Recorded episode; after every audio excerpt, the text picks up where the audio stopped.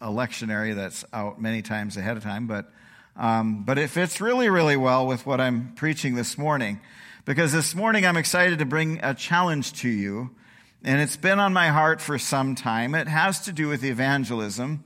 I want to challenge all of us to move forward in our hearts and actions to become people who truly love and commit to our part in the Great Commission. So we're going to take a little break from our study of Luke to find ourselves in one of Paul's letters, a letter about our great privilege to be part of God's ministry of reconciliation. The big idea this morning, the one idea I hope you leave here with, if nothing else you hear, remember this all believers should care about and participate in evangelism. And two main points that are going to go with this straight from God's word is that we know to fear the Lord so we persuade others. And number two, we're controlled by love so we are his agents of reconciliation. So fear and love, which are the two most powerful motivations, were what drove Paul to mission. So let's read the passage, the main passage for this morning, which is 2 Corinthians chapter 5. We're going to start at verse 11. Therefore, knowing the fear of the Lord, we persuade others. But what we are is known to God, and I hope it is known also to your conscience. We are not commending ourselves to you again, but giving you cause to boast about us, so that you may be able to answer those who boast about outward appearance and not about what is in the heart. For if we are beside ourselves, it is for God. If we are in our right mind, it is for you. For the love of Christ controls us because we have concluded this, that one has died for all, therefore all have died, and he died for all, that those who live might no longer live for themselves, but for him who for their sake died and was raised. From now on, therefore, we regard no one according to the flesh. Even though we once regarded Christ according to the flesh, we regard him thus no longer. Therefore, if anyone is in Christ, he is a new creation. The old has passed away. Behold, the new has come. All this is from God, who through Christ reconciled us to himself and gave us the ministry of reconciliation. That is, in Christ, God was reconciling the world to himself, not counting their trespasses against them, and entrusting to us the message of reconciliation. Therefore, we are ambassadors for Christ, God making his appeal through us. We implore you on behalf of Christ, be reconciled to God. For our sake, he made him to be sin who knew no sin, so that in him we might become the righteousness of God. I just saw this right as I was preparing the sermon and I don't have the author for it, but I want to read this to you. It's a very short um, uh, devotional type thing. So it says, On the same day, same hour, old Mrs. Schmidt and young Mr. Jones died, one at home, one in prison. The elderly woman had raised a family, spent untold hours on her knees in prayer, and was known around her community as a paragon of charity. The young man, convicted on two counts of murder and one of rape, was, had been incarcerated for a few years before he was killed by another inmate. Just the day before his death, during a conversation with a prison chaplain, Mr. Jones had confessed faith in Jesus. When Mrs. Schmidt and Mr. Jones died, they both appeared before their Lord, who smiled at both, embraced them both, and said with equal joy to both, Welcome and well done, my good and faithful servants. If this is offensive to you, good. You have begun to understand the gospel. It's not about you. It never has been. The good news of Jesus is equally good to murderers and grandmas pimps and nuns, the best and worst of society. The gospel is not about you, but about Jesus, his work, his sacrifice, his death, his resurrection, his ongoing life for you. It's good news because it is the declaration that God was in Christ reconciling the world to himself, not counting our trespasses, but counting solely upon the work of Jesus. Some might say, echoing those grumbling workers in the parable that Jesus told, What? You mean that my hard work in the church and community all these years did not earn me more than that good for nothing who repented on his deathbed? Yes, that's right. Does that upset you? Do you begrudge God's generosity? Perhaps you misunderstood the gospel all along and thought it was good news about you being rewarded for your hard work. No, it's about you being given the gifts that came from the hard saving work of Jesus. So quit counting, quit comparing, quit weighing how good or bad you are in relation to others. Instead, rest solely in the incomparable work of Jesus for you, whose generosity invites us all to a faith that receives a full and finished salvation that's the end of what I was quoting to you. And as I saw that, I thought, what a perfect way to start the sermon this morning. But my application may be slightly different than the author because I want us to be reminded that some of those undesirable people in our lives may very well be those whom Jesus will be delighted to save. And that makes our imperative from Christ to be his witnesses all the more urgent. Our main focus and our main two points are coming mostly from two verses in the passage I read. First, verse 11, therefore, knowing the fear of the Lord, we persuade others.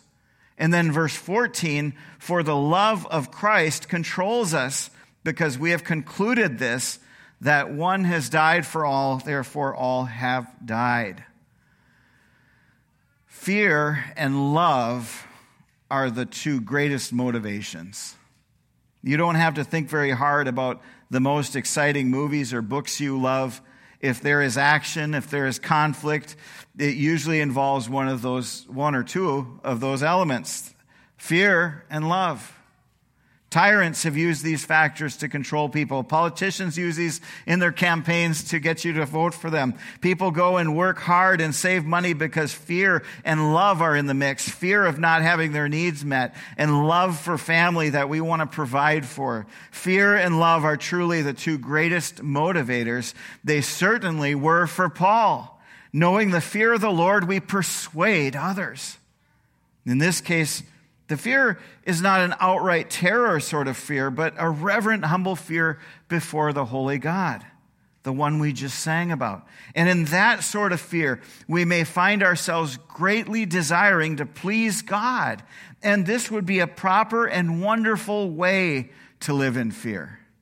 For Paul, this means serving God well Reverent and proper fear for God should drive us to obedience. And part of that obedience is in keeping the Great Commission, which, if we've read it once, we've read it a hundred times, and we need to read it again. Matthew 28, starting at verse 18, Jesus came and said to them, All authority in heaven and on earth has been given to me. Go therefore and make disciples of all nations, baptizing them in the name of the Father and of the Son and of the Holy Spirit teaching them to observe all that I have commanded you. And behold, I am with you always to the end of the age. Make disciples. Well, how do you make disciples if they're not believers? So, in fear, Paul is saying we persuade others. Paul was all about persuading others. He wanted to live obediently to God's call and in this, he went about persuading others. Now, it's important that here that we're clear. You and I are not, through our ability to speak the gospel, going to persuade others to believe. However, God's Holy Spirit does persuade people to believe. And he does it through our sometimes weak attempts in sharing the gospel with others. You see, God does the saving, the convincing, the drawing people to himself. He does all of that. Ultimately, we can do none of that. But here's the beautiful thing He does it through the means He decided was best, through the proclamation of the Word of God, which is done by weak people who humbly rely on God to use them and make their message heard. Therefore, knowing the fear of God, we persuade others. This word persuade means to convince, to cajole, to appeal to, to win over. So, Paul is not saying that somehow people can develop skills to do what only God can do, but they should develop skills as they go in order that they may be pleasing to God, doing the very best work they can as his instruments in proclamation. Sometimes when people hear the word proclamation, they think, well, it only applies to what I'm doing right now, to the preaching. That's incorrect. Every believer is given the charge to proclaim the good news about Jesus. And of course, everyone uh, or no one could boast about what is outward, Paul said. Uh, it's the heart that is of concern. Verses 12 and 13, Paul says, We are not commending ourselves to you again, but giving you cause to boast about us, so that you may be able to answer those who boast about outward appearance and not about what is in the heart. For if we are beside ourselves, it is for God. If we are in our right mind, it is for you. Again, the big idea. This is the one idea. If you leave with nothing else, all believers should care about and participate in evangelism. And the two main points are that we need to know the fear of the Lord and persuade others, and that we are controlled by love, so we are his agents of reconciliation. Fear and love, those two most powerful motivations, were what drove Paul to share the gospel. And it ought to drive us to share the gospel as well. Let's look at that love that drove Paul. Verse 14 the love of Christ controls us because we have concluded this that one has died for all Therefore, all have died. And he died for all, that those who live might no longer live for themselves, but for him who for their sake died and was raised. Wouldn't it be great if the love of Christ was what drove us in everything we did? Remember what Paul is talking about here. He's talking about the ministry of reconciliation. God is the great reconciler. He reconciles men to himself who have sinned, who have broken their relationship with God. He's torn down the dividing wall of hostility so that in his church, people of all backgrounds and colors and whatever else normally divides people, there in this church can be unity and harmony. Paul says the love of Christ controls us because we have concluded that one has died for all, therefore all have died. And those who live should no longer live for themselves, but for him who for their sake died and was raised. You could spend all day in absolute wonder and trembling over those two verses alone. But we have to keep moving. It's a powerful statement Paul is making. Don't forget that Christ died for our sake and was raised what could he possibly request of us that's too much of a hassle or too much trouble for us to do? Is it too much of a hassle to us to obey his command to make disciples, considering that he died for us? And then in verse 16, Paul continues From now on, therefore, we regard no one according to the flesh. Even though we once regarded Christ according to the flesh, we regard him thus no longer. Look, when people get you down, remember you ought not to be seeing things through a human lens, but through a spiritual one. We battle not against flesh and blood, it's a spiritual battle out there. Verse 17, this is a well known verse by many of you. Therefore, if anyone is in Christ, he's a new creation. The old has passed away. Behold, the new has come. Promised throughout time, God, through his prophets, foretold of a time when he would make a new creation out of man. He would take the heart of stone and make it a heart of flesh. He would cleanse them from all their evil. This was all clearly foretold, and in Christ it was fulfilled, so that anyone who is in Christ is a brand new creation. The new has replaced the old. Don't we want to see many new creations? Don't we want to be firsthand witnesses to the greatest miracle a heart remade? A spiritual dead person made alive? While we concern ourselves day by day with wanting to have a nice experiences, can anything top the experience of being part of God's ministry of reconciliation? Yet do not forget whose work it really is in the end. Verse 18 all this is from God, who through Christ reconciled us to himself and gave us the ministry of reconciliation. It's all from God. And yet he gave us the ministry of reconciliation. In other words, He gave us mouths to speak the truth to people around us. He put others around us to speak to. He put us in situations where we can be with those who need to be reconciled. He gave us the ministry of reconciliation. And Paul further clarifies what this means in verse 19 that is, in Christ, God was reconciling the world to himself, not counting their trespasses against them and entrusting to us the message of reconciliation. If he has entrusted to us the message of re- reconciliation, what have we done with that trust? If I entrust you with watching my house while I go on a trip, what is expected of you? You watch over it, you make sure everything's okay while I'm gone. You clean the litter box. If you entrust us with your children during a children's ministry event, what do you expect with that trust? You expect your kid doesn't get killed by a dodgeball. or that we don't let them starve or get heat stroke or something or get beat up we know what we expect when we entrust someone with something valuable to us. So, what have we done with the message of reconciliation that God has entrusted us with? Have we done as He expects? Do we have higher expectations of each other when we entrust each other with temporary things than we expect since we are entrusted with the most valuable thing anyone ever could have the words of eternal life? Verse 20, therefore, we're ambassadors for Christ. God making his appeal through us. We implore you on behalf of Christ, be reconciled with God.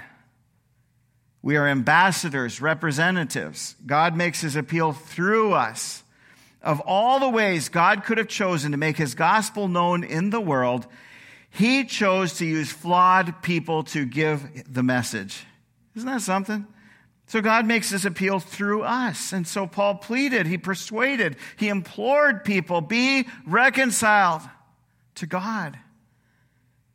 Now I know that 2 Corinthians 5:17 is one of those many verses that you have memorized probably, and it's a proof text for salvation, and it is that because those in Christ are new creations. However, from now on, when you hear or quote that verse yourself, I want you to remember the context. The context is the ministry of reconciliation. I want to go a little further in the passage so that you can get further context. I'll just read through to verse uh, 10 of chapter 6. But starting in verse 21, Paul says, for our sake, he made him to be sin who knew no sin, so that in him we might become the righteousness of God. Working together with him, then, we appeal to you not to receive the grace of God in vain. For he says, In a favorable time I listened to you, and in a day of salvation I have helped you. Behold, now is the favorable time. Behold, now is the day of salvation. We put no obstacle in anyone's way, so that no fault may be found with our ministry. But as servants of God, we commend ourselves in every way by great endurance in afflictions, hardships, calamities. Oh, this is quite a list beatings, imprisonments, riots, labors, sleepless nights, hunger, by purity, knowledge, patience, kindness, the Holy Spirit, genuine love, by truthful speech and the power of God, with the weapons of righteousness for the right hand and for the left, through honor and dishonor, through slander and praise. We are treated as impostors and yet are true, as unknown and yet well known, as dying and behold we live, as punished and yet not killed, as sorrowful yet always rejoicing, as poor yet making many rich, as having nothing yet possessing everything. Paul went through a lot. And all the time, he kept pressing on motivated by a holy fear and a desire to please God and love. Controlled by love, Paul relentlessly worked to persuade others. We're called to do the same. Statistics show that Christians are not doing so well with this. While 87% of churchgoers say they came because of a personal invite, only 2% of Christians invite someone to church. Do we care that little for the lost? that we do not invite them to church or share the basic gospel with them?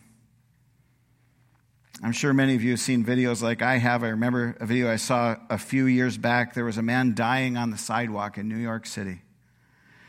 There was clearly something very wrong with the man, yet people were in such a hurry to get wherever they were going that they walked right past, ignorant of the, the seriousness of the man's condition.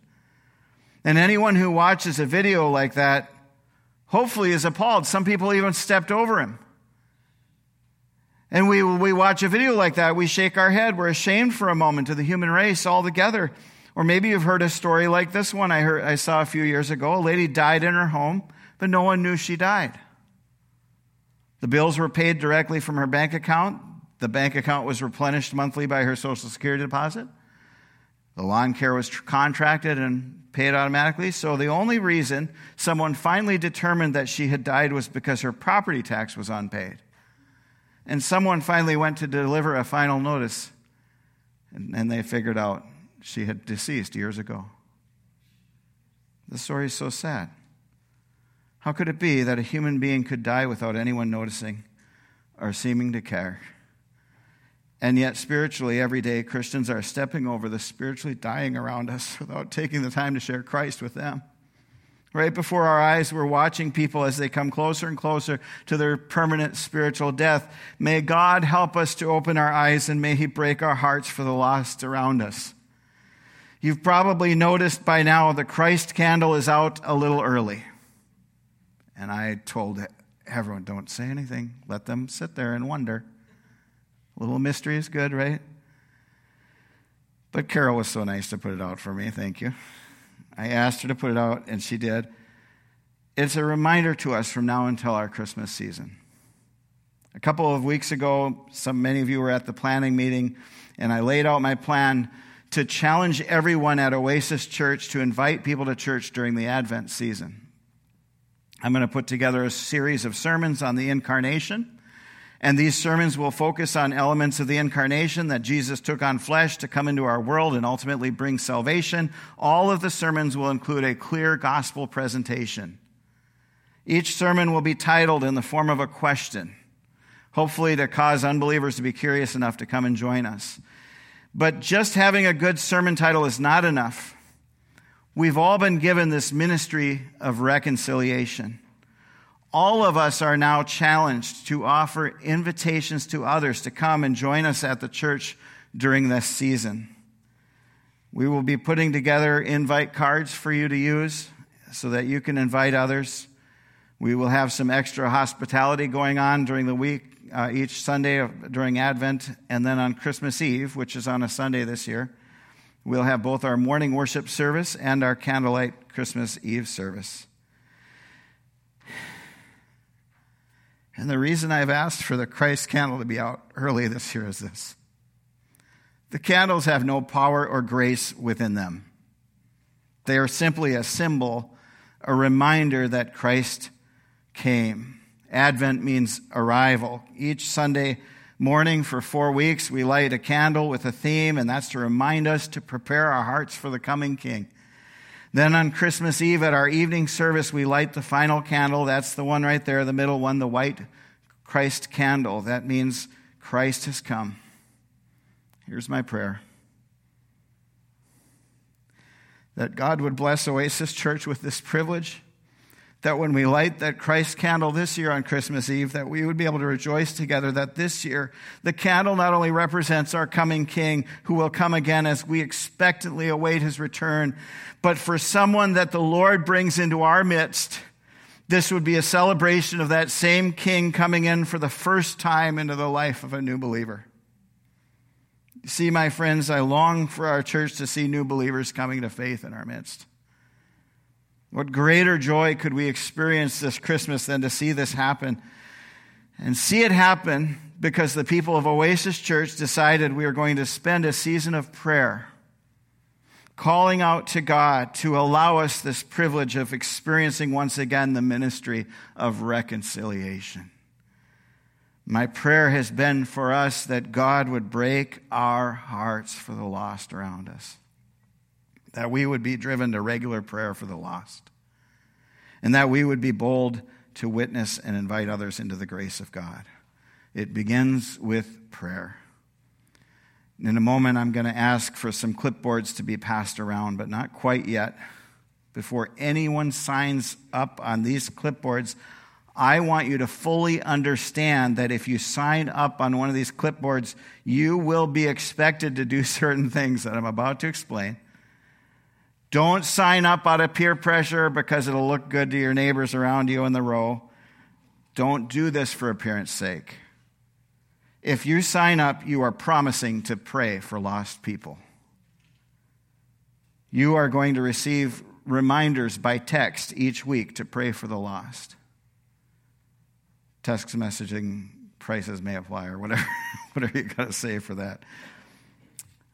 Additionally, if you sign up on this sheet, we are going to pair you with someone and you might not even know them yet, but don't let that discourage you because it might be a great opportunity for you to get to know someone closely in the church that you wouldn't have known otherwise. But we're going to pair you with someone that you will spend five minutes every week with in prayer over the phone or in person. And we're going to pair men with men and women with women. And kids, if you want to sign up to pray, then you may if your parent allows it.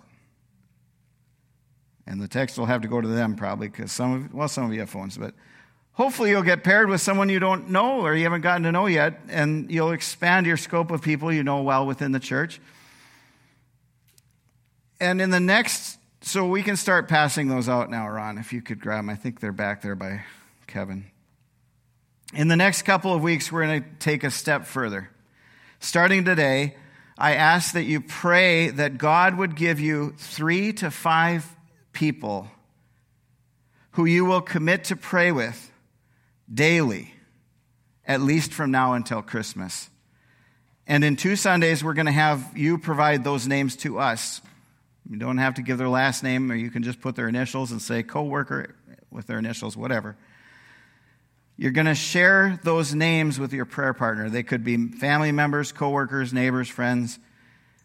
Now, I want to say that I know that all of us have people who are in other areas that may come to mind, other states, other counties, other cities. Pray for them too, but this focus is for people that live close enough to Oasis Church for you to invite them to come and join us. We want them to come here and hear the gospel message and experience the love and hospitality of God's people. And we're going to be providing you some specific ideas about how to pray as we go. Um, and starting on October 22nd, that'll be 40 days before the first Advent Sunday. We're going to do a very serious 40 days of prayer. But we're going to start, we're not going to wait for that. We're going to start praying right away. And by the way, John and I have something up our sleeves too that I think you'll enjoy to help encourage you. Um, but that's going to be a mystery too until you find out. So, um, but we're going to give you ideas for prayer, but for now, I want to uh, give you a few ideas. When we pray Sunday mornings before D6, and anyone's welcome to join us, by the way, we have a prayer meeting every Sunday at 8.30 in my office, and if we get more people, we can move into a classroom. Um, we use the ACTS model, and the ACTS model is just an acronym to remind us of things we ought to keep always in our prayers, which is adoration, confession, thanksgiving, and supplication, which means requests, right? So here's some ideas for you to pray along the lines of the Acts model. For adoration, bless God as the great and awesome God who loves and saves the lost. Marvel at his great gift of salvation. Confession. Perhaps you may need to confess a lack of concern for the lost. I did. I'll just be really honest. Sometimes I get more wrapped up with teaching the people in this church, I forget that there's lost people the Lord wants me to, to bring in too. So you may need to confess that. You may need to confess that you haven't been obedient to the charge He gave to be His witnesses. Thanksgiving. Thank God for saving you and giving you a part of His ministry of reconciliation. Supplication. Ask God to give you opportunities to share His gospel with others and invite them to come and experience the real meaning of Christmas. Finally, pray that when we light that Christ candle this year, we will have the very special experience of having new believers join us and understand for the first time what those candles of hope peace, joy, and love, and finally the Christ candle really mean? Christ, the coming King. So the clipboards are being passed. Now you know what's expected. If you sign up, don't sign up again unless you feel you can do this with us. But let's commit to praying with great intensity, making an appeal to God to give us a harvest of souls at Oasis Church.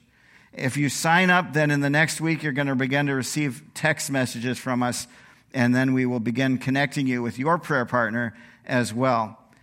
So, as I close, I just want to remind you what our big idea was this morning. In fact, do we have it on the screen there, Kevin? Let's put that big idea up one more time. Let's say it together. All believers should care about and participate in evangelism. We know to fear the Lord, so we per- persuade others. We're controlled by love, so we are his agents of reconciliation. Fear and love, those two great motivations, were what drove Paul to mission. It's what should drive us to mission as well. Let's pray. Father God, I thank you that you are moving in my heart and wanting me to respond to your command that is called the Great Commission in a more powerful way, in a more intentional way. Lord, I pray that all of us would have our hearts broken for the lost. May I even say, Lord, would you, if it's, if it's needed for someone to break down and weep for the lost in their own home later, would you help them to be able to process what it is to have your heart for the lost? Lord, would you give us people that will clearly know this is someone I need to focus on, that we would pray for, that we would look for opportunities to share Christ with, that we can invite to church. Lord, if there's anything holding back your people from this great commission you've given us, I pray that we would repent of it and that we would move forward with new confidence in the Word of God to say, we can do this together. Paul went through all those things as your agent of reconciliation we should be willing to be put down every now and then too because we shared Christ. So, Lord, I pray that we would have a, a, greater sense of your ministry of reconciliation. You've given it to us, that you have made us your ambassadors. May that be a real thing to each of us this morning. May we have a better sense that we are children of the living God who has sent us out to do that work. May you energize us, Lord, with the Holy Spirit and empower us to do the work you've called us to do. May we set aside anything that has kept us from it in the past, and may we move forward with confidence that Christ, our coming King, has declared to us that this is our ministry, that through us, you call people to believe in you, Lord. Let us sense how much of a privilege it is, Lord. And may we look forward with great anticipation, Lord. And finally, we don't deserve to be part of this, Lord. It's only your grace, but we ask, Lord, as a church, would you allow us to see a harvest of souls here at Oasis Church who will become your disciples and your precious beloved among us? We pray that you would do it, Lord. That in the end we could look and say, What happened? The Lord did something. That you would be glorified through it, and everyone would marvel at what you've done. Lord, would you do it for us and allow us to be part of it? In Jesus' name, amen.